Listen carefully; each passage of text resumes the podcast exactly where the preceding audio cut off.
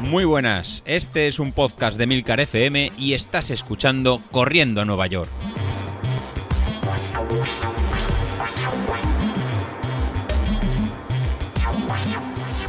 Bueno, pues hoy quiero comentar un tema que llevo ya una semana más o menos dándole vueltas, que es el tema del VO2 máximo. Al final, yo es que nunca le, no es que no le dado importancia, sino que nunca me había fijado en este dato. Y llevo unas semanas mm, pues fijándome a cuenta de, que, bueno, pues me ha dado por eh, mirar la, aplicación salud que tiene, que tiene el iPhone y, ver un poco los datos que se manejan allí. Al final, pues en uno de los, de los datos que aporta esta aplicación salud es el tema de, es el tema del VO2 máximo.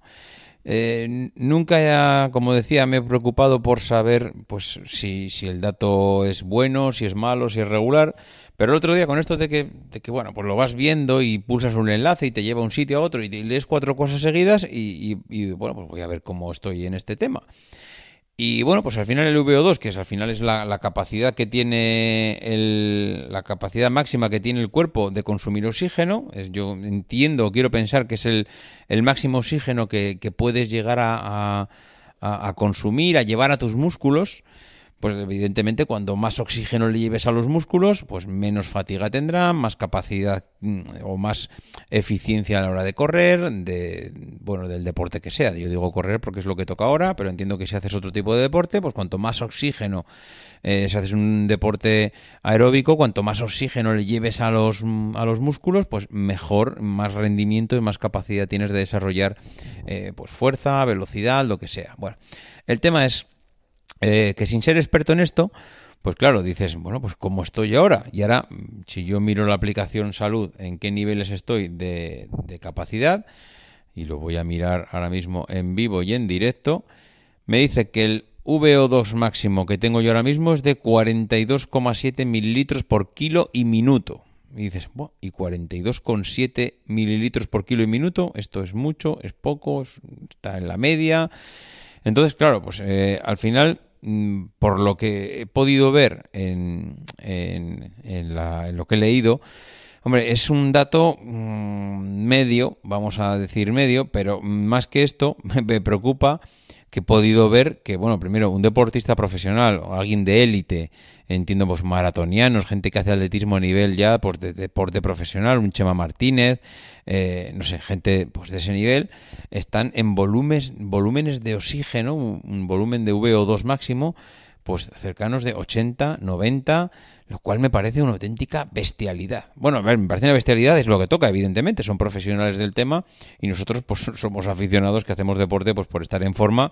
Entonces, claro, evidentemente no puedes esperar estar a sus niveles porque son niveles de élite y, y que además, por lo que he podido leer, son niveles que también están basados en la genética, es decir, no solo en el entrenamiento que haces todos los días, que evidentemente si has empezado desde pequeñito a hacer entrenamiento y a hacer mm, y a ser un, deportista, pues claro, tus volúmenes de oxígeno pues son muchos mucho mejores que el que ha empezado a los 30 o a los 35 o a los 40 años a hacer deporte. Evidentemente el, cuerpo no es el mismo y luego encima pues también juega la genética, hay gente más predispuesta a bueno, a tener una cierta complexión física y que, y que pues tiene más capacidades que otras, pues como el que es más alto, es más bajo, tiene menos pelo o tiene más. Entonces, bueno, pues esto también, la genética en este, en este aspecto también juega aparte. Eh, claro, yo aquí no sé por qué me da volúmenes de oxígeno en el historial de un año. Y estoy viendo que el año pasado me daba una medición de 44,8. Y ahora estoy viendo que eh, me da mediciones de pues mm, hace un mes 43,7 y lo que me mosquea un poco es que ahora me da 42,7, es decir, he perdido un mililitro por kilo eh, y minuto en este último mes.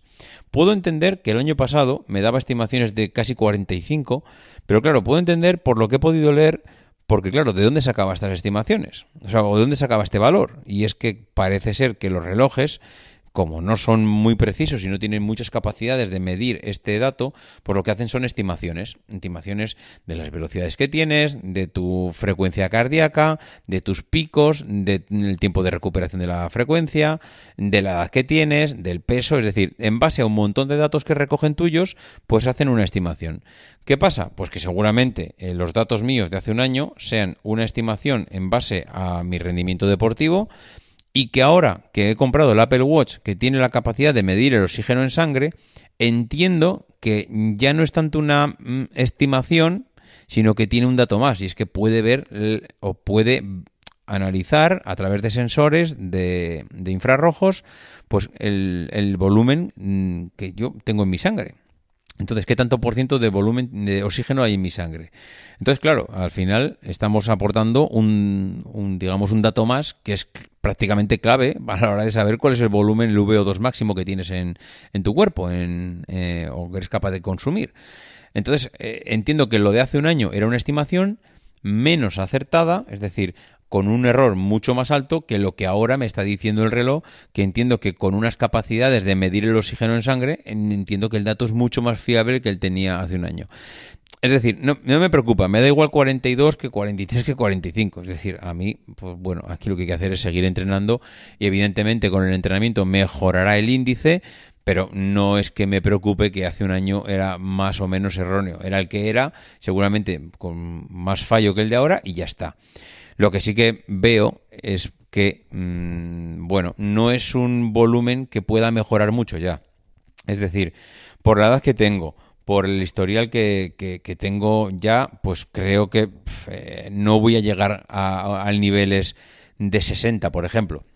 Eso es lo que es un poquito ya, eh, iba a decir casi frustrante, porque dices, esto es el nivel que tengo y por mucho que entrene, milagros no voy a hacer. He visto una tabla que hay por internet en el que dice cuál es los, eh, digamos, el VO2 máximo en hombres eh, en función de la edad que tienen y ahí te dice, pues mira, si estás entre 40 a 49 años, es decir, estás entre 40 y 50, si tienes un VO2 máximo máximo de mayor de 48, es que, vamos, es un nivel de élite. Si tienes un VO2 máximo entre 43,8 y 48, es un nivel de VO2 excelente.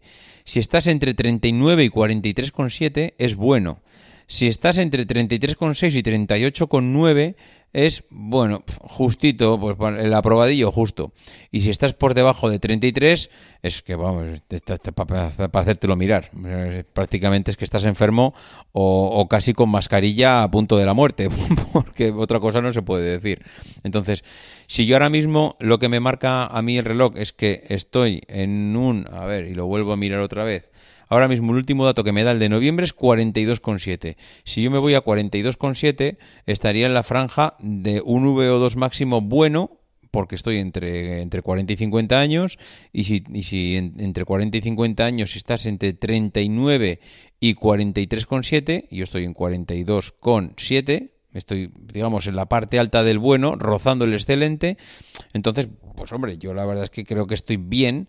Lo que pasa que, claro, estoy muy, muy, muy, muy lejos de lo que pueden estar, pues, otras otras personas que con la misma edad están seguramente en el excelente y yo entiendo que estás ya por encima de 48, que lo marca aquí como élite, pues estará al alcance de muy pocos.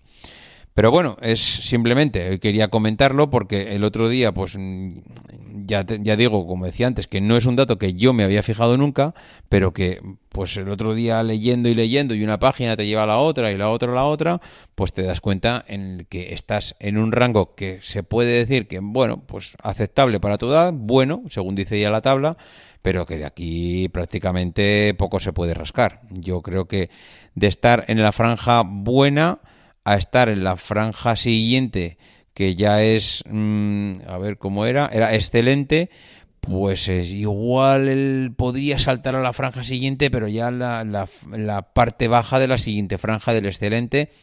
Y entiendo que con un entrenamiento y una dinámica, pues que ya, vamos, que tendría que rozar la, casi la perfección. A partir de aquí, pues oye, la ingenética influye mucho y el haber hecho deporte toda tu vida influye también.